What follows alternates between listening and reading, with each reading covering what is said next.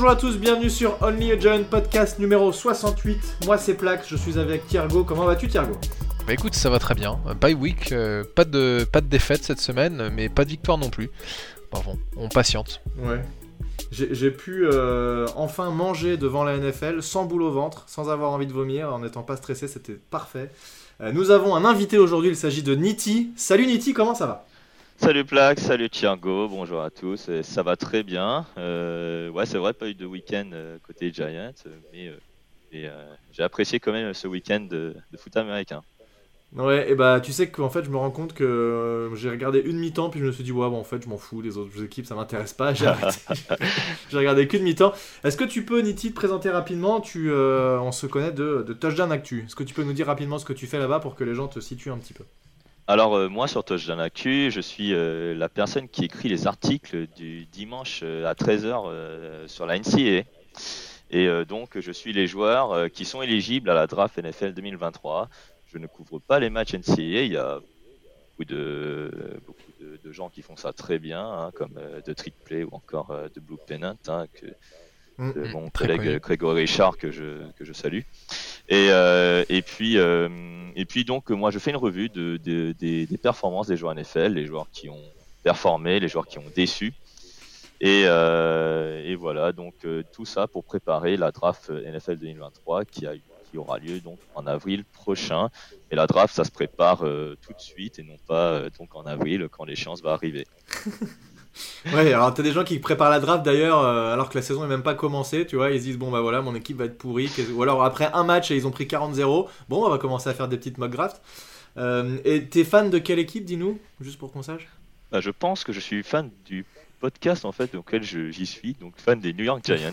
donc, ah, parce que ça, ça, ça arrivait qu'on ait des invités qui soient pas du tout fans des Giants, donc c'est pour ça que c'est cool d'avoir quelqu'un qui suit l'équipe et qui, euh, qui connaît. Donc cette émission va être divisée en deux parties. On va d'abord faire un bilan de la, de la saison jusque-là, c'est la bye week, c'est un peu le, rituel. On a fait ça sur tous les podcasts à chaque fois qu'on était en bye week. Et puis on en profitera pour euh, anticiper un peu les besoins, puisque c'est, je pense, assez facile à mi-saison de se dire là on a des trous dans l'effectif, c'est-à-dire un peu partout. Euh, euh, et, qu'est-ce qu'on va pouvoir faire? Et donc, Niti, tu vas pouvoir nous donner ton avis sur euh, les quelques postes clés et les, les bah voilà, quel joueur pourrait être intéressant d'aller chercher sur cette draft-là? Et bien évidemment, comme à chaque fois qu'on parle de draft, eh ben, ça se passe jamais comme on avait anticipé. Donc voilà, ça va être sympa d'en parler. on va commencer par un bilan de la saison et j'ai envie de, de bah, avant qu'on parle Thiergo, on va donner le, on va demander son avis à Niti, comme ça on a un avis extérieur. Les gens savent déjà ce qu'on pense, ce qu'on pense tous les deux de, des Giants, si ça te va. Euh, et puis voilà, Niti, dis-nous toi ce que tu penses de, des Giants. Jusque là, on, je rappelle, on est à 6 victoires, 2 défaites. Euh, comment tu vois la saison? Est-ce que c'est mérité? Est-ce que quels sont les points forts, les points faibles? Dis-nous ce que toi tu penses un peu. Je vais déjà résumer un peu la saison, hein, parce que 6 euh, victoires de défaite, euh, pour être honnête, c'est un peu inespéré euh, pour, pour moi. je t'avoue qu'avant le début de la saison, j'étais hyper pessimiste. Hein. J'avais même le bilan inverse, victoire 6 défaites. Et pour te dire, même, je voyais une victoire contre les Seahawks de Seattle, un match qu'on a perdu. Donc, lors de la première partie. donc ils ont fait complètement l'inverse de ce que tu avais imaginé en gagnant le match. Voilà. Exactement. mais sinon, ouais, c'est vrai qu'on le coaching staff est, notre force aujourd'hui parce que Brian Double euh, s'avère être un excellent head coach en tout cas pour cette équipe. Et euh, on mise sur nos points forts, le jeu au sol en attaque, euh, la défense aérienne en, défense, en défense. Donc du côté des, points faibles, évidemment toujours, hein, c'est la défense contre la course. Hein. on, a, beaucoup de mal sur cette partie-là, dans cette première partie de saison. L'attaque aérienne euh, a toujours du mal, mais ça c'est ça c'est connu. Donc euh, vous l'avez déjà dit plusieurs fois dans les précédents podcasts. Mm. Donc euh, voilà, il faut effectivement bah, trouver de l'aide à Daniel Jones. Ça a déjà été fait via la draft sur la ligne offensive et aussi via la free agency. Et maintenant, ce qu'il faut, c'est des playmakers. On a déjà un avec notre quarterback Daniel Jones et notre running back Saquon Barkley. Il suffit de, d'en ajouter quelques-uns voilà, parce que euh, offensivement, on gagne euh, des matchs euh, bon, grâce à notre défense, mais aussi grâce à notre attaque, hein, grâce à notre jeu au sol. Hein, il ne faut pas, faut pas l'oublier, ça. Donc voilà, il y a des matchs qu'on a remportés que, vraiment c'était peut-être du miracle, mais franchement, c'est pour moi finalement dû à notre combativité, à notre mental. et c'est aussi grâce, et je l'ai déjà dit et je le répéterai, grâce au coaching staff, Dan Martinel fait un excellent boulot en, défense et Mike Kafka fait des appels de jeu parfois assez inspirés. donc que ça continue, voilà pour la suite et, on espère voilà faire les playoffs en tout cas voilà maintenant après ce début de saison on espère. Mais globalement la saison pour moi là à la bye week elle est déjà réussie Ouais, c'est vrai, souvent on a redit avec Thiergo qu'on avait déjà fait plus de victoires que l'an dernier. Euh, Gauthier, est-ce que tu es, euh, d'accord avec, euh, avec, ce qui s'est dit? Alors, c'est difficile de ne pas être d'accord. D'ailleurs, c'est difficile de rajouter quelque chose puisque c'était très complet. Ce qu'on qu'on peut dire, c'est si à la limite si on se concentre un peu plus sur les les individus, on a eu, euh, euh, quelques bonnes surprises avec justement le retour de Saquon Barclay. Euh, on était un peu déçus ces dernières années de Saquon Barclay. Il était souvent blessé. Il y avait des gens qui disaient que bon, il dansait un peu trop derrière la ligne d'engagement. Et là, il nous a fait cette année des plays absolument monstrueux. Et euh, on a d'autres joueurs euh, aussi côté défensif euh, qui sont vraiment sortis du lot. Je pense notamment à Dexter Lawrence qui certes n'est pas le leader défensif puisque notre véritable leader défensif c'est Xavier McKinney, dont on parlera peut-être un peu plus tard. Mais en tout cas en, termes de performance, le joueur le plus performant côté défensif pour moi ça reste Dexter Lawrence avec derrière lui aussi Julian Love qui a énormément contribué et qui semble être bien utilisé euh, dans la défense euh, de Wink Martindale.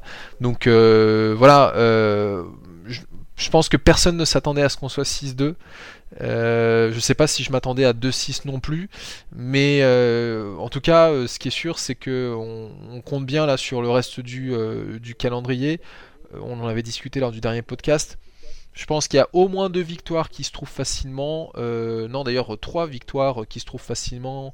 Euh, alors, en disant ça, c'est le coup justement à ce que ça nous revienne dans la gueule parce qu'on se voit trop beau. Ah, c'est sûr. Voilà. Tellement sûr. mais si on regarde Texans, euh, Lions et Commanders deux fois, c'est 3-4 victoires. Voilà. Et t'as les Colts. Les Colts viennent de virer leur head coach. Euh, ils ont fait un match tout pourri. Ils ont changé leur. C'est vrai que les Colts sont. Ouais, les Colts. J'avais oublié les Colts. Et d'ailleurs, les Colts m'ont beaucoup surpris, euh, juste pour la petite parenthèse, puisque ils ont décidé d'embaucher euh, Jeff Saturday, leur centre qui jouait avec Peyton Manning il y a une éternité. Euh, et euh, moi, la première chose que je suis allé voir, je suis tiens, Jeff Saturday, je savais pas qu'il était dans leur coaching staff parce que je m'attendais à ce qu'il soit euh, coach de la O-line ou quelque chose comme ça. Non, non, non, pas du mhm. tout. il n'était pas du tout coach NFL. On le lance intérim head coach comme ça. Enfin, ça va être intéressant à voir. Mais il est sorti d'où? Il faisait quoi? Il vient de nulle part et ils le mettent intérim head coach. Mais apparemment, il était en train de coacher. Alors, je sais pas si c'était une, une high school euh, ou une, euh, une, petite université, mais il n'a pas euh, d'expérience de coaching en NFL en tout cas, ça c'est sûr. Bon, et bah très bien, et bah c'est cool pour nous de rencontrer une équipe comme ça, ça va nous donner encore un peu plus de chance. Alors là oui, on est à 6-2. Le match contre les Texans, alors les Texans ont fait quand même un match pas trop dégueu contre les Eagles. moi je m'attendais à une, à une tôle absolue et finalement ils ont tenu jusque, jusque dans le dernier quart-temps notamment grâce à leur très bon jeu de course, où c'est là où ils ont réussi à, profiter un peu des faiblesses euh, des Eagles qui ont un, jeu de. Enfin, leur faiblesse en défense, c'est pas la passe, c'est clairement la course. Donc euh, voilà, je pense quand même qu'on devrait gagner. Si on reprend la, la, saison, on a match dimanche, avec deux victoires là pour commencer et qu'on est à 8-2. Euh, là, je, je, pense que des équipes à 8-2, le pourcentage de chances de faire les playoffs, il doit être euh, pas loin des 100% à mon avis. Donc, euh, bon, ce serait. Ça veut pas dire qu'on va gagner. En NFL, il peut tout se passer. tu joues contre des équipes qui sont supposées être moins fortes ou que tu es censé pouvoir battre. Bah, ça se passe pas forcément comme tu, tu le prévois. Et d'ailleurs, bah, Niti, tu le disais, c'était pas les matchs que tu avais anticipés, qu'on devait gagner, qu'on a finalement gagné. Donc, voilà, c'est ça, montre bien qu'il y, a toujours de l'aléatoire. Mais, euh, mais je pense qu'on a rapidement moyen d'arriver à 8 victoires et, euh, euh, et, aller en playoff, même si au final, ça va être peut-être trois équipes de, de, NFCS qui pourraient aller en playoff, ce serait, ce serait assez ouf.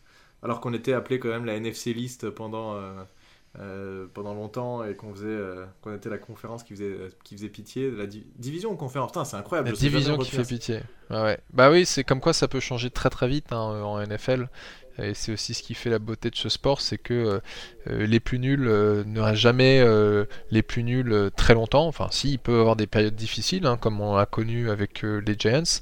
mais le système de la draft, notamment, et du salary cap, contribue euh, au fait qu'il y a euh, forcément, il n'y a pas d'accumulation de talent en un seul endroit. Tu peux pas faire de Real Madrid euh, en NFL. Et PSG en voilà, oui, sauf que le PSG, ils arrivent à rien gagner. Tu peux pas avoir Neymar, Messi. Et... on arrive. Et Mbappé, et Mbappé dans la même équipe. Non, mais, bon, voilà. Là pour insulter le PSG, ça va pas me faire rigoler très longtemps. Non, non, non, mais mais voilà, blague à part. en tout cas, c'est sûr que on a, on a un une équipe qui est vachement jeune, avec euh, un noyau euh, de jeunes joueurs qui euh, sont ultra intéressants. Et on a même découvert, on n'en a pas parlé, mais des petites pépites de fin de draft comme Daniel Bellinger. qui était au quatrième tour. Alors pas de chance mm. Daniel Bellinger, la seule chose qu'il a arrêté c'est une blessure à l'œil. mais voilà, donc c'est ça, c'est et, c'est le thème d'ailleurs de ce podcast de mi-saison, c'est parler un peu de draft et savoir qu'est-ce qu'on peut trouver euh, soit au premier tour, soit euh, dans les tréfonds euh, de, de, la draft, ça, ça peut être une discussion très intéressante à avoir à la mi-saison. Ouais, ouais. c'est clair, je suis d'accord. Avant qu'on parle de la draft, moi je voulais quand même, tu disais, on a une équipe très jeune, on a aussi une équipe très blessée. on fait partie des équipes, j'ai vu les stats là, des équipes les plus blessées de NFL, donc forcément déjà que notre effectif on est obligé de, on l'a dit, hein, de toujours être euh, à la limite quand on gagne, des matchs. On n'a pas de 20 points d'avance ou 30 points d'avance, on est toujours euh, un peu limite limite. Donc forcément, quand tu as des, des blessés, ça aide pas euh, loin de là. Euh, on, a Bellinger devrait revenir quand même. Quel, juste là pour, pour en parler rapidement, là, si on essaie d'envisager un peu les, quels, sont les joueurs qui sont susceptibles de revenir là euh, après cette bye week, puisque là on a eu deux semaines pour se reposer. Saquon Barclay aura peut-être remis un peu son épaule. Daniel Jones aura peut-être remis un peu sa main qui n'arrivait pas à cicatriser. Je sais pas si vous avez vu, mais il s'était blessé hein, contre, je crois, à Londres. Et tous les, tous les matchs, au bout de trois actions, ça se remettait à saigner sur sa main. Donc bon, ça, il va peut-être pouvoir enfin s'en sortir. Mm. Euh, on n'a pas eu d'acquisition avant la deadline. Euh, mais peut-être que finalement, c'est le, retour de nos joueurs euh, blessés qui va être euh, important en IT. Là, si, tu dois parler juste un petit peu rapidement des joueurs qui vont revenir. Bah, en fait, là, alors il y a Evan Neal aussi, je crois, qui me semble, hein, qui, tout à fait. Qui, va revenir. Evan Neal directement, là, il revient tout de suite? Ce serait fou. Ça, ouais, je pense qu'il revient. En tout cas, cette, normalement, il revient après la bye week. Hein. Il n'était pas sur la liste des blessés. Mais normalement, il reviendrait après la bye week, à moins que je me trompe. Euh, je, je t'avoue que j'ai pas fait un point après sur le, reste des, blessés. Alors Daniel Bellinger, euh, je, je, crois que c'est d'ici 2-3 semaines, non C'est ça? Ouais. Euh, je suis pas bien sûr, mais c'est vrai que Bellinger, c'est en tout cas, l'équipe a bah. dit bon, il a été opéré et sa vision n'est pas affectée, mais il est absent quelques semaines. des joueurs qu'on a eu absents justement euh, ces derniers matchs, bah, on pense à, Ben Bredelson qui s'était euh, blessé au genou. Euh, Aaron Robinson avec Cordell Flott, deux corners qui étaient blessés. Hein. Non, non, oui, euh, Aaron Robinson, mais il apparaît plus dans, il apparaît plus justement dans le l'injury report, en tout cas sur. ah, ouais. Alors sinon, moi j'ai Aziz Ojolari également qui est peut-être sur le retour. Ça, ça fera plaisir. lui, là, ouais, là, ça fera, ça fera, ça, fera très plaisir parce que, bah, en fait, c'est la pièce manquante de la ligne défensive, hein, euh, clairement, parce qu'on a Leonard Williams, Dexter Lawrence, comme l'a dit Thiago et, et, euh, et, Kevin Thibodeau, et il, il, manque donc juste ce joueur-là, et puis après, là, on est une défensive complète. Et j'ai un nom que t'as pas dit, Ocean Jiménez, les gars, un mec dont on, enfin, on comptait plus du tout sur lui, et il fait un super début de saison jusqu'à ce qu'il se blesse. Euh, faut, Jiménez, c'est celui qui fait le sac euh, victorieux sur Aaron Rodgers euh, à Londres. voilà, c'est un joueur, à mon avis, il faut compter sur lui et dans la rotation, il est quand même vachement intéressant. Ouais. Alors, Ojulari et Robinson sont actuellement en, injured reserve. Alors, ils ont été mis vers la fin octobre. J'ai toujours pas appris les nouvelles règles de l'injured reserve, mais ce qui est sûr, c'est que ouais, donc Ojulari, il a été placé en injured reserve le 22 octobre. Euh, donc il devrait revenir au bout d'un petit moment. En fait, maintenant l'injury reserve, c'est pas comme avant où quand tu étais sur l'IR, euh, tu revenais plus du tout de la saison. Là maintenant, au bout de quelques... avec les saisons qui se sont euh, rallongées, c'est au bout de 4 matchs. Voilà, c'est bien ce qui me semblait que c'était. Donc ça veut dire que Ojulari, on l'a pas avant fin novembre Et Aaron Robinson, il y est depuis le 4 octobre, donc ça voudrait dire que normalement ah bah, il pourrait revenir début novembre mm. cette semaine. Mm. Voilà, donc après, quand tu sors de la liste des blessés, tu as 21 jours pour activer le joueur bah, dans ton effectif actif. Mm. Parce qu'en en fait, ton effectif actif doit avoir 53 joueurs donc pour, pour, jouer, pour jouer un match. Euh, et, donc, euh, bah, Aaron Robinson, euh, là, le, cornerback, bah, ça, ça, ferait plaisir de, le voir. Il y a aussi Cordell Flott qui, qui, était, il me semble, sur la liste des blessés également. Je sais pas où il en est sur, sur, cette, sur cette liste. Je sais pas s'il y, il, il y est encore. donc, je, là aussi, j'ai des doutes là-dessus. Ouais, on a, on a, il y a quand même pas mal de blessés et euh, ça fait ça fait quand même du monde. Hein, ouais, ouais, ça fait du monde. Ellerson Smith, euh, le, le, edge rusher, a été euh, réactivé. On l'avait pas beaucoup vu, il avait été drafté l'année dernière. Mais il était, il était revenu sur le dernier match, non? Je me souviens plus.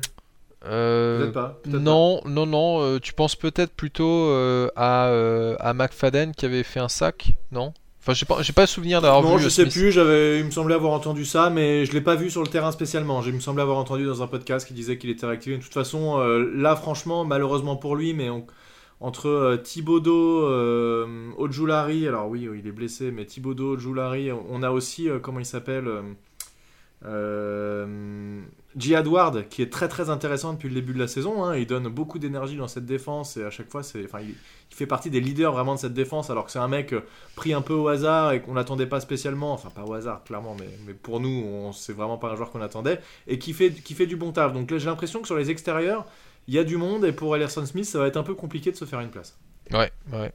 On n'a pas parlé de euh, Kenny Goladay qui, euh, qui est toujours sur le banc, euh, qui ne fait pas grand chose. Euh, Et qui pourrait. Eh, est-ce, est que, tiens, eh, tiens, Go, j'ai envie de te poser une question. Est-ce que Kenny Goladay pourrait pas être notre acquisition de, de bye week qui pourrait nous un peu nous rebooster cette attaque en se disant que là allez ça y est il va se passer quelque chose il est motivé il voit que l'équipe gagne il a envie de faire quelque chose. Bah, rien, en fait c'est un peu terrible de regarder Goladé comme une acquisition de bye week sachant qu'il est déjà signé à un contrat de euh, je sais plus c'est 72 ou 73 millions de dollars euh, sur 4 euh, ou 5 ans. Avant que tu te connectes Niti on avait une discussion sur ce que ça nous coûterait en dead money de couper Kenny Goladé l'année prochaine l'année prochaine et en fait, euh, au final, Kenny Goladez, si tu regardes sa contribution aux Giants, c'était comme si on avait de la dead money depuis qu'il est arrivé, puisque euh, c'est un cadavre. Il ne fait pas grand chose sur le terrain. Euh, ah, je suis totalement d'accord. Voilà. alors maintenant, tout ce que j'espère, c'est que oui, ils se disent, ouais, on est dans une bonne dynamique, l'équipe gagne, Daniel Jones joue bien, il y a des, il manque un alpha receveur dans cette équipe clairement, euh, parce que euh, malgré, malgré tout le talent de Wendell Robinson et, euh, et puis le talent relatif des autres joueurs derrière comme Darius Layton, comme David Seals et compagnie, euh, Darius Layton est pour l'instant notre meilleur receveur en termes de yards avec 232. Hein. Ouais, voilà, mais c'est assez malheureux de se dire qu'au bout de 8 semaines, il n'a que 232 yards. Je crois qu'il y a déjà des receveurs qui ont dépassé les milliards depuis euh, belle lurette. Euh, mais oui, si la place elle est là, elle est là pour Kenny. On demande qu'est-ce qu'il la prenne et il faut aussi que bah, il se remette de sa blessure au genou. donc il est blessé depuis début octobre quand même. Est-ce que tu y crois, toi, que Nitti, que Goladeb puisse faire quelque chose en deuxième partie de saison? Bah, On espère tous, euh, mais je parle pas pour moi en plus, je parle même pour tous les fans des, Giants que Kenny Goladé justifiera enfin son contrat. Hein, euh, comme disait euh, Thiago, un, gros contrat quand même, 4 hein, ans, 18 millions de dollars par an. Ça, fait cher le, contrat et même parfois, parfois les apparitions de match et voire même les réceptions. Donc euh, oui, il a, il a intérêt à, à, être au niveau en tout cas de, de l'équipe, mais après avoir tradé Kadarius Tony, euh, nous de notre, de notre côté, euh, Kenny Goladé est l'autre déception dans ce corps de, rece de receveur. Lui, je lui donne effectivement, c'est sa dernière chance pour moi, parce que si il ne brille pas lors de ces six dernières, pardon, lors de ces deux derniers mois avec avec les Giants, pour moi, il est coupé. Ah il est bah coupé par, euh, par, euh, par Joe Shane et, euh, et, on, et on, gagne, on, gagne, on, gagne, 7 millions, même si ça, on, regardez tout à l'heure, ça nous fait combien? 14 millions de dead money, mais on économise 7 millions. Donc, toute façon, pour un mec qui produit pas, voilà, tant qu'à faire, tu t'en débarrasses. Quoi. Oui. Bah non seulement il produit pas et il est, il est dans la trentaine, donc et les receveurs à 30 ans. ouais, ça produit plus grand chose. Julio Jones, à part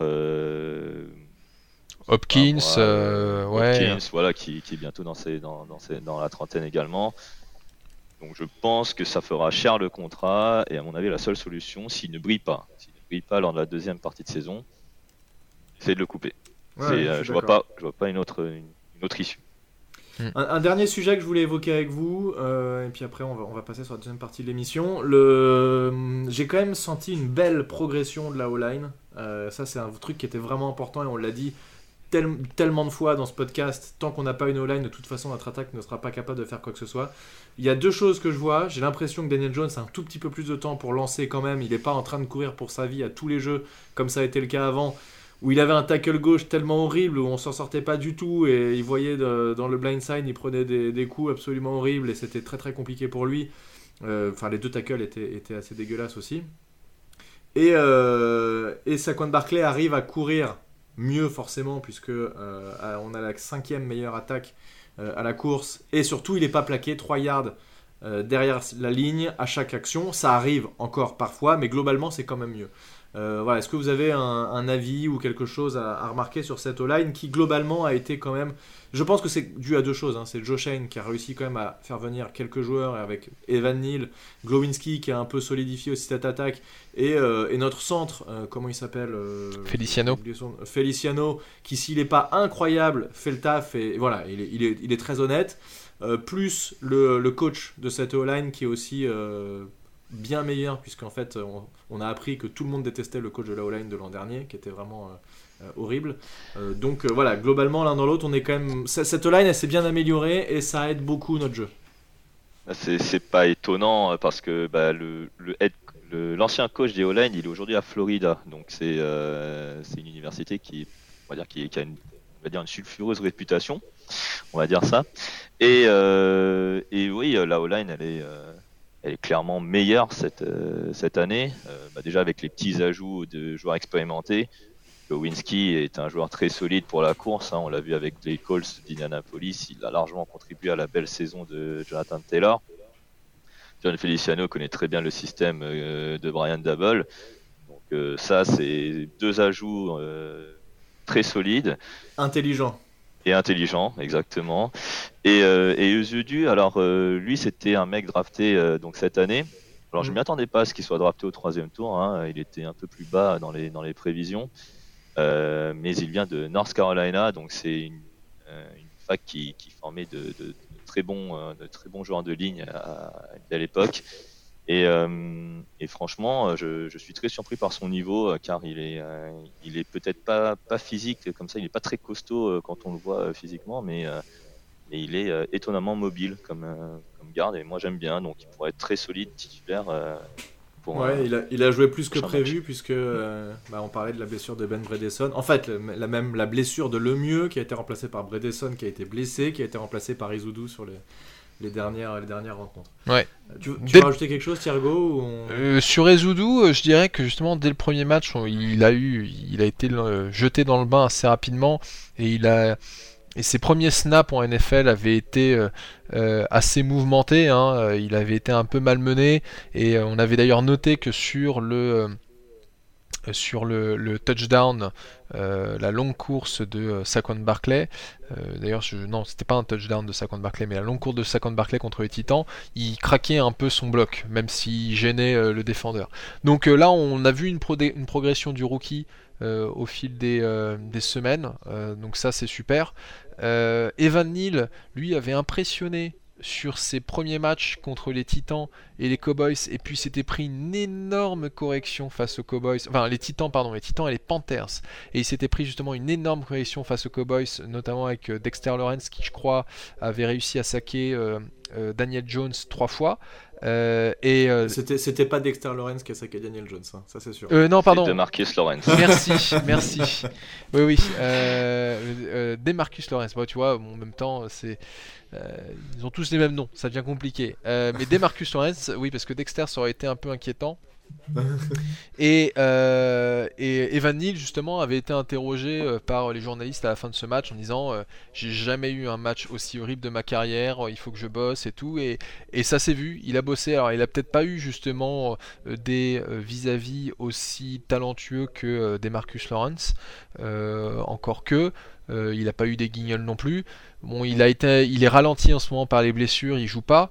Euh, mais nos deux tacles euh, sont d'une qualité absolument incroyable. Le meilleur étant euh, Andrew Thomas, qui de loin est le meilleur joueur des Giants, tout poste confondu, je pense. Oui, et qui, qui sera All Pro a priori sans aucun problème s'il continue sur sa lancée, puisqu'il est absolument inarrêtable. Euh, voilà, c'est kudos to Gettleman hein, pour le coup, qui a réussi à trouver euh, le meilleur all-line qu'on a eu aux Giants depuis 10 ans. Donc euh, bon, voilà. Mm.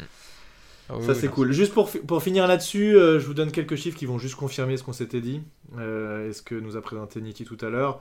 À la passe, on est 29e de la NFL avec seulement 159 yards par match. C'est pas terrible et donc voilà, ça fera une transition sur les questions qu'on va voir sur la prochaine draft. Euh, à la course, on a 161,5. On a plus de yards, dites-vous, à la course par match qu'à la passe. C'est quand même assez fou ça. Donc on a 5 ème de NFL là-dessus. Euh, on met seulement 20,4 points par match. On est 22e de NFL. Et euh, on a encaissé seulement 19,6 points. Donc en fait, c'est pas des matchs très spectaculaires, les matchs c'est des matchs avec peu de points qui tournent autour des 20 points à chaque fois. Et on est 9ème. Donc là, c'est voilà, le boulot de la défense qui, même si elle encaisse beaucoup de yards, eh bien, arrive à à provoquer des turnovers et, euh, et n'encaisser que 19,6 points par match. Voilà, sachant que tiens, j'ai vu des trucs sur, euh, sur la défense des Raiders avec un coordinateur qu'on connaît bien puisque c'est notre ancien coordinateur défensif et euh, ça a l'air de pas très bien se passer pour eux. Donc voilà, c'était juste parce que ils ont parlé de lui dans un podcast et ça m'a fait marrer de repenser à nos anciens coordinateurs. pour qui Comment c'était quoi son nom déjà? Alors c'est Patrick Graham et c'était et bah franchement, euh, pourtant, c'est pas le, celui qui, euh, qui est le plus fautif, on va dire, dans, les, dans la Ouais, mais j'ai vu hein. qu'ils avaient été plusieurs fois devant les Raiders et qu'ils s'étaient fait remonter plusieurs fois aussi. Et donc, euh, ça, forcément, c'était la fameuse Ben Don't Break et, ça a pas l'air de forcément ultra bien marcher. Mais bon, bref, c'était juste petite parenthèse. Peu importe. En tout cas, ce qui est important, c'est qu'on est à seulement 159 yards à la passe. Et je pense que c'est beaucoup dû à nos wide receivers. Et donc, ma première question mon petit Niti, si tu l'acceptes, quels sont selon toi les joueurs qui pourraient être intéressants d'aller chercher, puisque là on va chercher un wide receiver 1. Euh, alors je sais pas ce que vous en pensez. Moi si je devais là, là à la mi-saison, si je devais dire quel poste on va chercher tout de suite pour l'an prochain avec notre premier tour de draft, je dirais wide receiver. Ça, voilà, ça me paraît euh, une évidence. Maintenant, je sais pas ce que vous en pensez. Niti, je te laisse présenter quel joueur pourrait être intéressant, et puis Thiergo, je te laisserai rebondir sur, euh, sur ce que toi tu penses pour notre premier tour. Mmh. Bah, alors on va la faire euh, en mode euh, en mode en deux parties la réponse. Vas-y. Euh, déjà, la première partie, c'est effectivement avec notre premier tour, qu'est-ce qu'on fait? Le, on va dire la réponse no-brainer, c'est effectivement un receveur, parce qu'on n'a pas de receveur numéro 1, on a limite même pas de receveur numéro 2. oui, c'est vrai, tu as tout à fait raison, tu as clairement raison.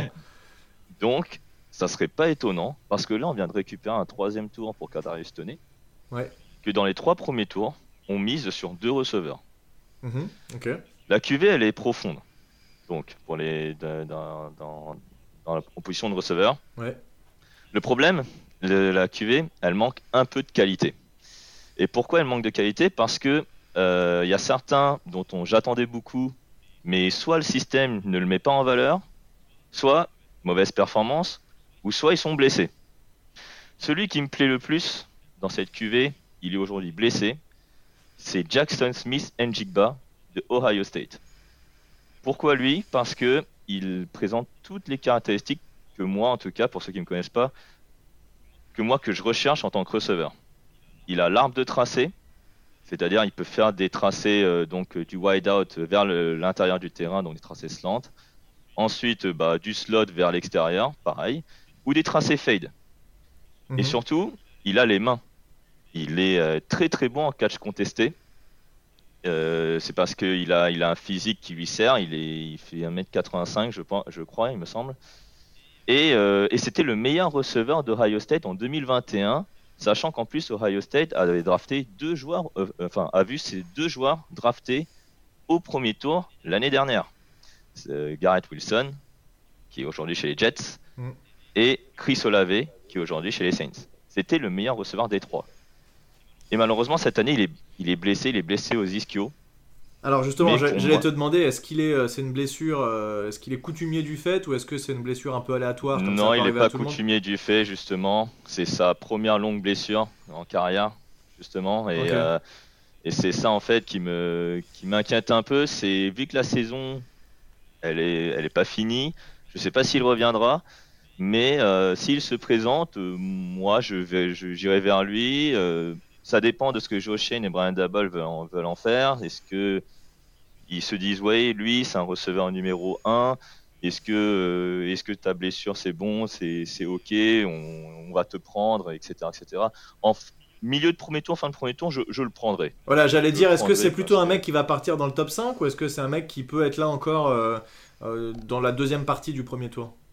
S'il fait une grosse saison, en tout cas, en, euh, dans la deuxième partie de saison en collège, en collège football, et s'il est là, en tout cas, par exemple, imaginons Ohio State se qualifie pour les playoffs, il est présent, il fait un gros match, il part dans le top 15. Ok. Clairement. Et, euh, mais sinon, on peut l'avoir euh, en allez, milieu, fin de premier tour, mais il sort pas du premier tour pour moi, s'il se présente cette année. Ok. Évidemment. Donc lui, c'est mon préféré. Moi, j'ai un. Après, j'ai. Après, il y a deux receveurs qui, pour moi, étaient vraiment dans le top du top et, euh, qui, euh, et qui, on va dire, ont des caractéristiques différentes. Il y en a un qui fait une superbe saison, c'est Jordan Addison de USC. Euh, lui, c'est un receveur type Tyreek Hill, donc c'est un vrai speedster qui, qui a amélioré son arbre de tracé cette année à USC. Donc c'est le meilleur receveur du USC et je pense qu'il a, qu'il a mis 10 touchdowns, je pense, cette saison, je m'en souviens plus. Mm-hmm en tout cas, c'est euh, un profil qui pourrait convenir euh, pour le gros bras de Daniel Jones, si jamais euh, Brian Double veut utiliser ce joueur. Et un autre, c'est Keishon Booty, qui joue à LSU. Lui, il est grand, il a de superbes mains et il a de la vitesse. Donc en fait, il représente toutes les caractéristiques qu'on recherche dans receveur numéro 1. Le problème, c'est qu'à LSU, malheureusement, il a un coach à la mentalité défensive qui est Brian Kelly et le système ne le met pas en valeur. Donc c'est ce que je disais euh, avant, c'est que euh, il y a des receveurs dont le système ne le met pas en valeur. Cation Booty en fait partie. Mais ça c'est parfait du coup. Moi je trouve que c'est les cibles idéales ces mecs-là finalement qui sont pas mis en valeur et toi tu sais que tu pourras en faire quelque chose. Ça veut dire qu'il potentiellement il va tomber jusqu'à toi alors qu'il a le niveau de partir plus haut quoi. Clairement. Hmm. Là je suis euh, totalement d'accord. Donc effectivement la saison universitaire en 2022 c'est pas que ça veut dire grand, ça veut pas dire grand chose, hein, mais ça veut dire que oui, le mec est en confiance, etc. Et quand il se présente à la draft, il aura une très belle place. Mais il faut regarder aussi les qualités, euh, bah, euh, alors athlétiques, mais aussi les qualités d'intelligence en tant que receveur, c'est-à-dire les tracés, euh, les, les, mains, les yards après réception. donc c'est ça en fait qu'il faut aussi regarder. Et Keishon Booty et Jackson Smith Njigba en 2021, ils avaient déjà tout ça. Hmm. Donc euh, voilà pourquoi euh, je mettrai ces deux-là pour moi dans mes tops et Jordan Addison juste après. Donc euh, voilà. Et alors moi j'ai regardé une, une, mock draft qui a été préparée pendant un bye week sur bigblueview.com et ils parlent d'un autre receveur. Alors eux ils parlent du principe qu'on sera euh, en position 27, donc ça implique qu'on va en play-off en playoff euh, et qu'on termine quand même euh, assez haut dans le classement, donc bas dans la draft. et le joueur auquel il pense, c'est un, joueur de TCU, Quentin Johnston.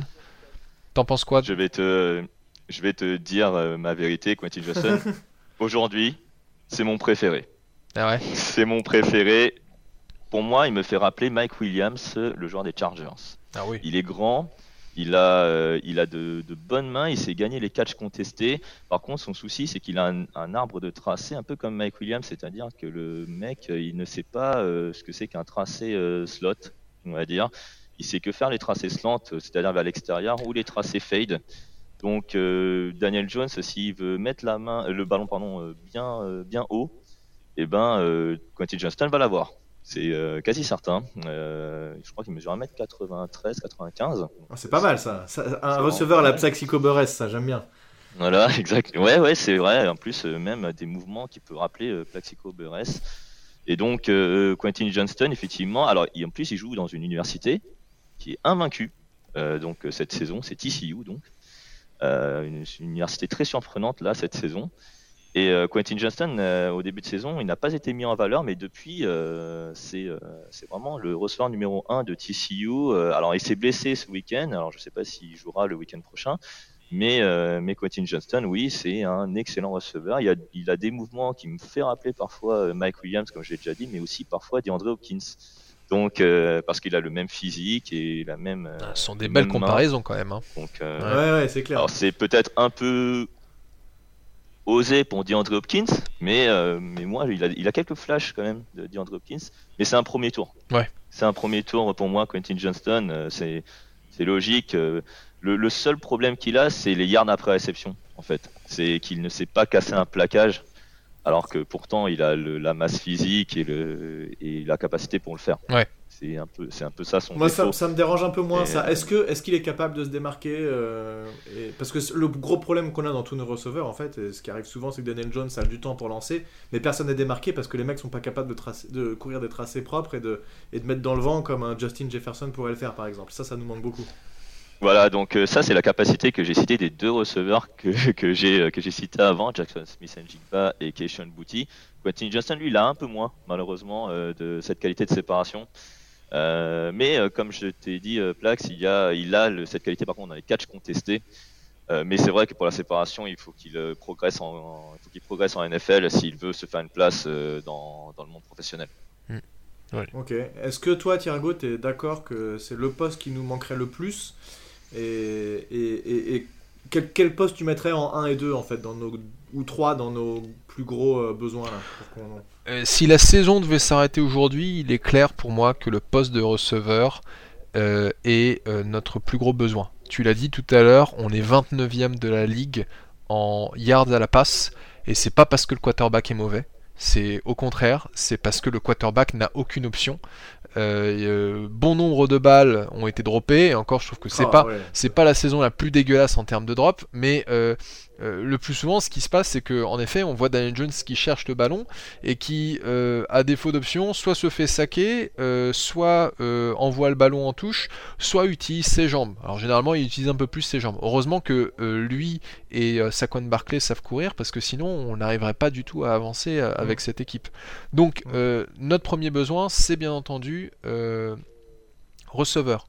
Après, je mettrai en deuxième besoin cornerback parce que même si on a Dory Jackson, euh, on manque quand même d'un cornerback 2 qui soit euh, solide. Euh, malheureusement, on l'a dit tout à l'heure, que ce soit Aaron Robinson ou Rodarius Williams, bah, c'est pas des joueurs sur qui on peut compter. on a certes... Là, c'est Fabien Moreau actuellement qui, qui, arrive à prendre la place. Ouais, mais combien de temps ça durera pas dégueu. Non, il n'est pas, il est pas, il est pas dégueu, mais, mais c'est. Mais je suis d'accord avec toi, on ne sait pas si ça va durer très longtemps. On sait pas si ça va durer très longtemps, et surtout, il faut penser déjà à, à, à l'après Dory Jackson en fait. C'est-à-dire que demain Dory Jackson part ou demain Dory Jackson se blesse, on n'a personne pour le remplacer. Euh, donc euh, on manque de profondeur au poste de, euh, de cornerback. Et puis si je devais mettre un troisième poste en priorité, je dirais encore une fois offensive line, mais plutôt l'intérieur de la ligne offensive. Euh, alors peut-être qu'il y a des joueurs intéressants à prendre, euh, pas forcément au premier tour. Après, tout est une question de quel joueur est disponible euh, au moment où on va choisir, puisqu'il faut faire une bonne association de valeurs et de besoins. Les, general managers vont toujours dire on, va prendre à chaque fois le meilleur joueur disponible, mais on sait très bien qu'en fait leurs choix sont aussi un peu déterminés par leurs besoins. mais ça me ferait aussi plaisir de voir les Giants drafter un centre euh, ou un guard euh, pour euh, renforcer un peu le milieu de cette ligne offensive qui a déjà deux tacles excellents. Ouais, alors moi j'ai plus l'impression qu'on irait aller chercher dans les joueurs déjà NFL sur l'intersaison et pas forcément à la draft. voilà, prendre plutôt quelqu'un d'un peu plus vétéran. On a déjà, elle est déjà jeune notre, notre ligne offensive, j'ai l'impression. et, moi, le poste auquel je pensais, c'était inside linebacker, puisque T. Crowder, euh, bah, il est mignon, mais bon, c'est pas l'assurance tout risque. je rappelle qu'on a perdu Blake Martinez, qui est parti euh, chez les Raiders. Euh, on a, comment il s'appelle, l'ancien linebacker des, des, Cowboys, qui est pas non plus incroyable, Jalen Smith. J'ai l'impression, moi, j'irais plus sur un inside linebacker que sur un O-line si je devais prendre un deuxième tour, par exemple. Je sais pas ce que tu en penses, Niti, toi en, deuxième, là, si tu dis que le receveur, on est tous d'accord pour dire que c'est le choix numéro un. En deuxième, toi, tu, tu tirais plus vers quoi comme besoin absolu? Bon, ce qui est sûr, effectivement, c'est que c'est un no-brainer pour receveur en, en, numéro 1, car c'est ce qu'on appelle des, des playmakers, mm. effectivement. Là, euh, au deuxième, troisième tour, il faut plus trouver, enfin moi c'est mon avis, hein, euh, c'est des joueurs euh, de complément et des joueurs qui potentiellement peuvent être des playmakers. Effectivement, linebacker, bah, comme tu as cité, t'es Crowder, on a Austin Calitro, on a, on a Micah McFadden. Calitro, il joue même plus. Calitro, faut oublier, c'est mort. Ça donnera jamais rien. Ouais, donc voilà, donc il faut, il faut non, mais, non, mais Calitro, il a été récupéré parce qu'il a fait un dernier bon match de pré-saison et il, a joué, il a joué 4 snaps. Ils ont dit Bon, ok, on a compris, c'est bon, allez hop, tu dégages. Donc, bon, donc on, a, on a aussi Micah McFadden qui, qui est très bon. Hein. C'est vrai. c'est une, une, bonne pioche. J'ai trouvé en plus c'est au cinquième tour, donc on n'attend pas grand chose finalement mm. d'un cinquième tour.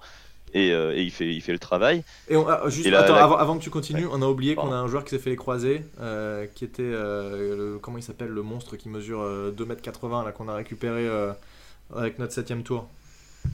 Ah oui, ah, oui c'est Darian Beavers, le joueur de Cincinnati, qui, qui lui joue plus outside linebacker que, ah, middle linebacker. Ouais, donc, Autant pour moi. Je te, je te laisse mais après, il peut jouer middle linebacker. Hein, donc, voilà, il manque un peu de vitesse lui, quand, mais quand on l'a drafté sixième tour, c'était vraiment un style, hein, parce que le mec euh, était plutôt projeté troisième, quatrième tour, euh, donc franchement c'était. Ouais, super style. Le mec, il, a joué, il a beaucoup mm. joué en plus. C'était, c'est cool. Ouais, c'est ça. Malheureusement. Non, vas-y, je te laisse continuer. Vas-y.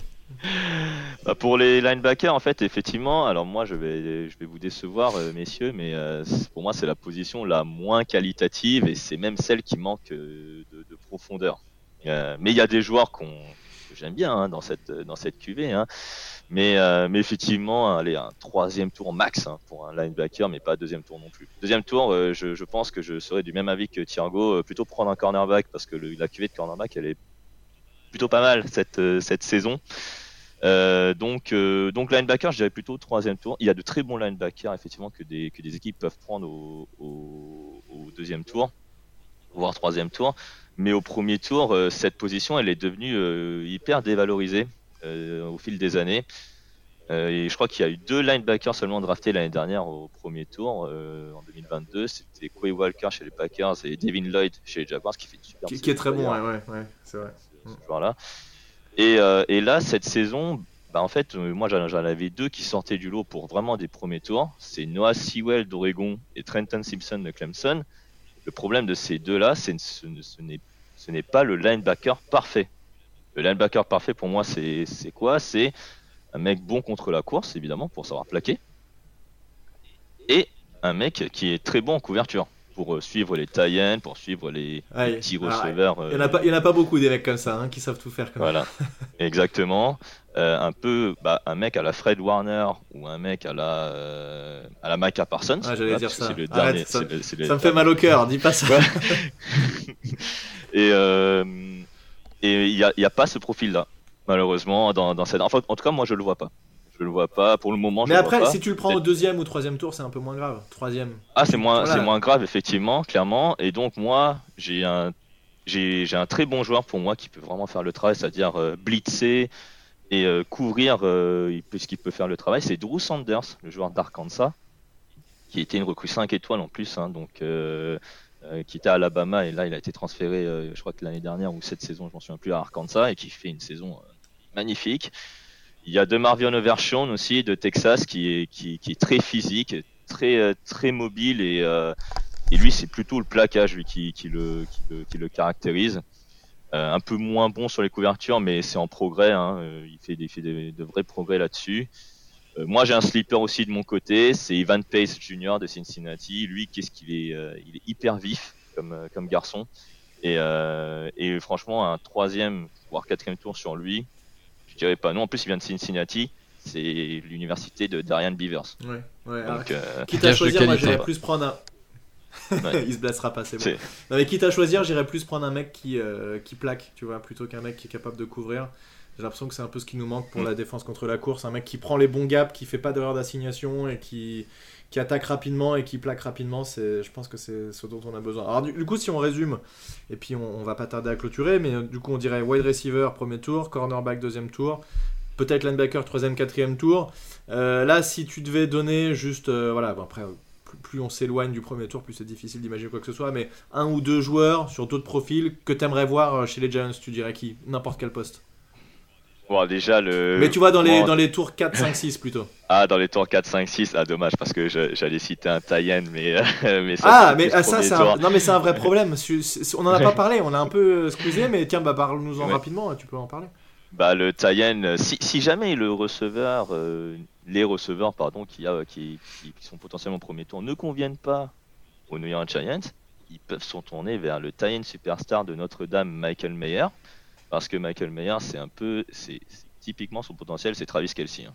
Je, je, ne rigole pas en disant, en disant ça. J'espère en tout cas qu'il se présentera parce qu'il est junior, donc c'est vrai qu'il est très jeune. Il a, il a 21 ans, donc euh, il va, donc il a vraiment ce potentiel euh, type Travis Kelsey, voilà clairement. Donc lui, c'est euh, c'est vraiment le, bonus. C'est-à-dire que si on le prend en premier tour, moi je serais satisfait. pour vous dire la vérité. Après, voilà, quatrième, cinquième, sixième. Ouais, allez, donne-nous euh, un joueur qui est pas le plus flashy, qui pourrait tomber assez bas et que tu aimerais voir chez nous.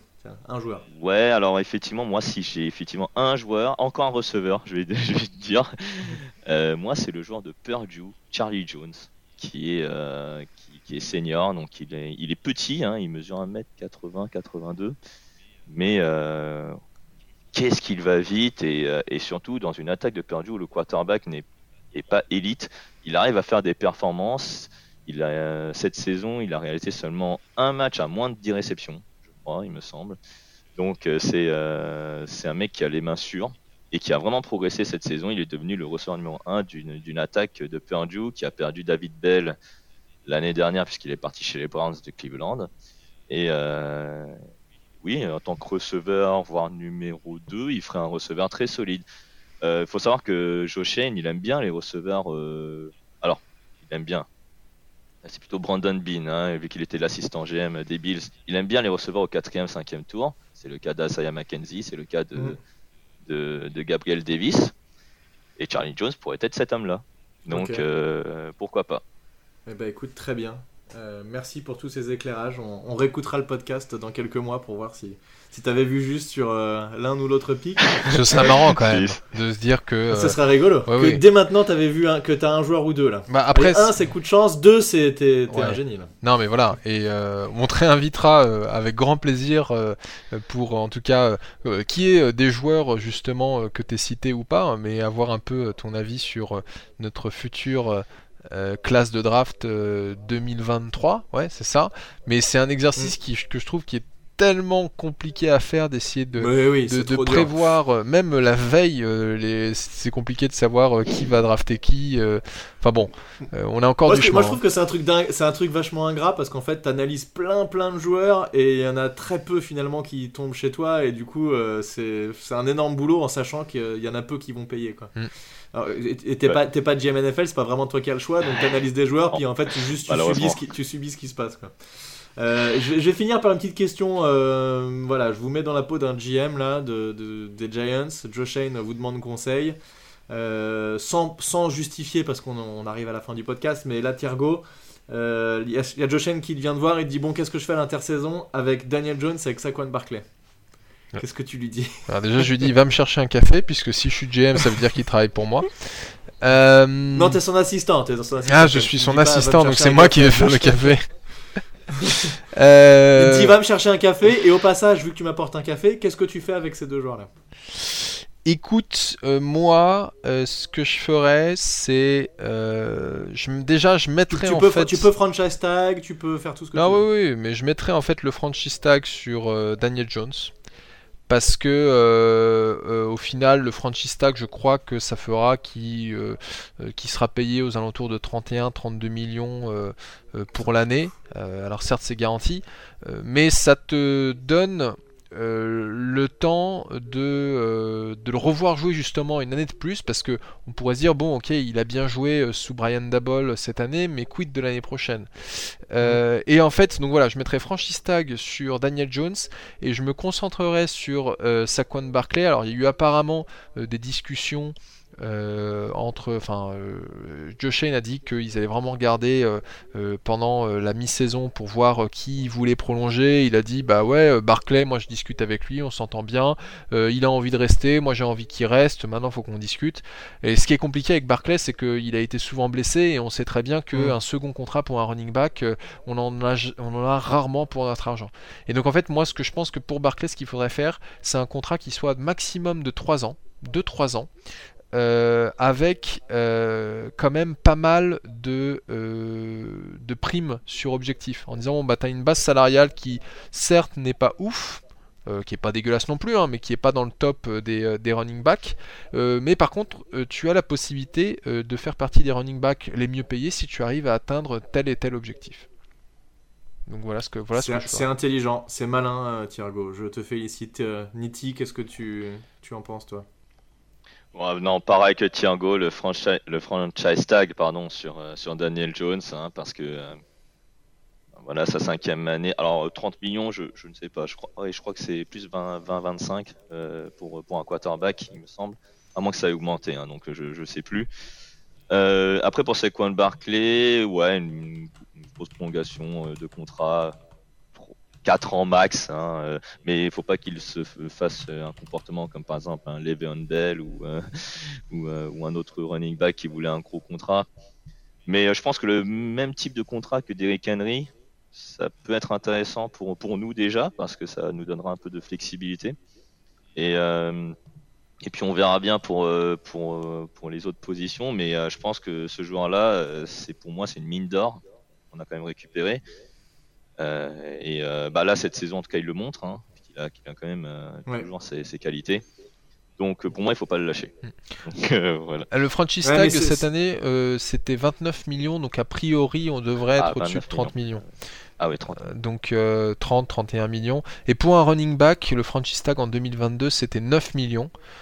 si jamais on voulait mettre le franchise tag sur, euh, sur Saquon Barclay, euh, sachant que si on regarde, bah, tu, parlais de Derrick Henry, là je suis en train de regarder les chiffres, Derrick Henry il est sur un contrat euh, de 12,5 millions par an, et le running back le mieux payé c'est Christian McCaffrey avec 16 millions par an. donc ça veut dire qu'on pourrait s'attendre. Aujourd'hui, Saquon Barclay est un contrat, il, a, il est à 7,7 millions. donc on pourrait s'attendre à ce qu'il ait un contrat aux alentours de 10-12 millions à l'année. Euh, comme ça. Je suis pas sûr qu'il demande euh, aussi peu. Hein. Je pense qu'il demandera. Ah non, il demandera plus. Il demandera plus. Je pense que euh, s'il est intelligent, il va dire mais moi, moi, je veux faire partie des, des running backs les mieux payés. Et il demandera 15-16 millions. Mais, mais est-ce que Joe Shane ira mettre 15-16 millions sur Saquon Barclay, sachant qu'il a un passif de blessure, sachant qu'il sort seulement d'une saison qui est vraiment productive et qui est encore en cours, c'est pas évident. Ouais, je suis d'accord avec toi. Je suis tout à fait d'accord avec toi. Euh, merci messieurs pour ces belles réflexions. On va s'arrêter là. C'était euh, très instructif. On a, on a parlé plein plein de choses. Euh, merci Niki d'être passé. J'espère que ça t'a fait plaisir. Ouais, merci, c'était cool avec nous. Merci à vous et puis à avril prochain peut-être alors. Yes, on, on, refera ça, ça roule. Merci Thiergo d'avoir participé comme d'habitude à ce podcast et on vous dit. On n'a pas parlé du match. On n'a pas parlé du match contre les Texans. Juste, c'est quand le match? C'est à, 19h ah, je, suis en train de me dire, on n'a pas parlé du match, mais de quel match il me parle? Bah, du match qui va venir Oui, ouais, ouais, bah écoute, euh, le match. Giants Texans à 19h, c'est ça, je crois. Hein Exactement, tout à fait. Bah, on va. 19h, oui. Et à la maison. Voilà, c'est ma... c'est euh, match à Et on va le gagner celui-là, et on sera à 7-2 et ce sera magnifique. Voilà, on va s'arrêter là-dessus. Voilà. J'espère. Non, pour le coup, c'est vraiment un match où je vais être euh, stressé parce que j'ai vraiment envie qu'on le gagne celui-là. Autant il y en a certains, je me dis, bon, si on perd, c'est pas grave. Autant celui-là, euh, j'ai vraiment envie qu'on le gagne. Donc euh, bon, on verra bien. C'est un must-win. Hein. C'est un must-win, complètement. On en reparlera la semaine prochaine. Allez, merci à tous d'avoir suivi. On vous dit à la semaine prochaine sur Only a John Podcast. À plus tout le monde. Ciao Salut Salut à tous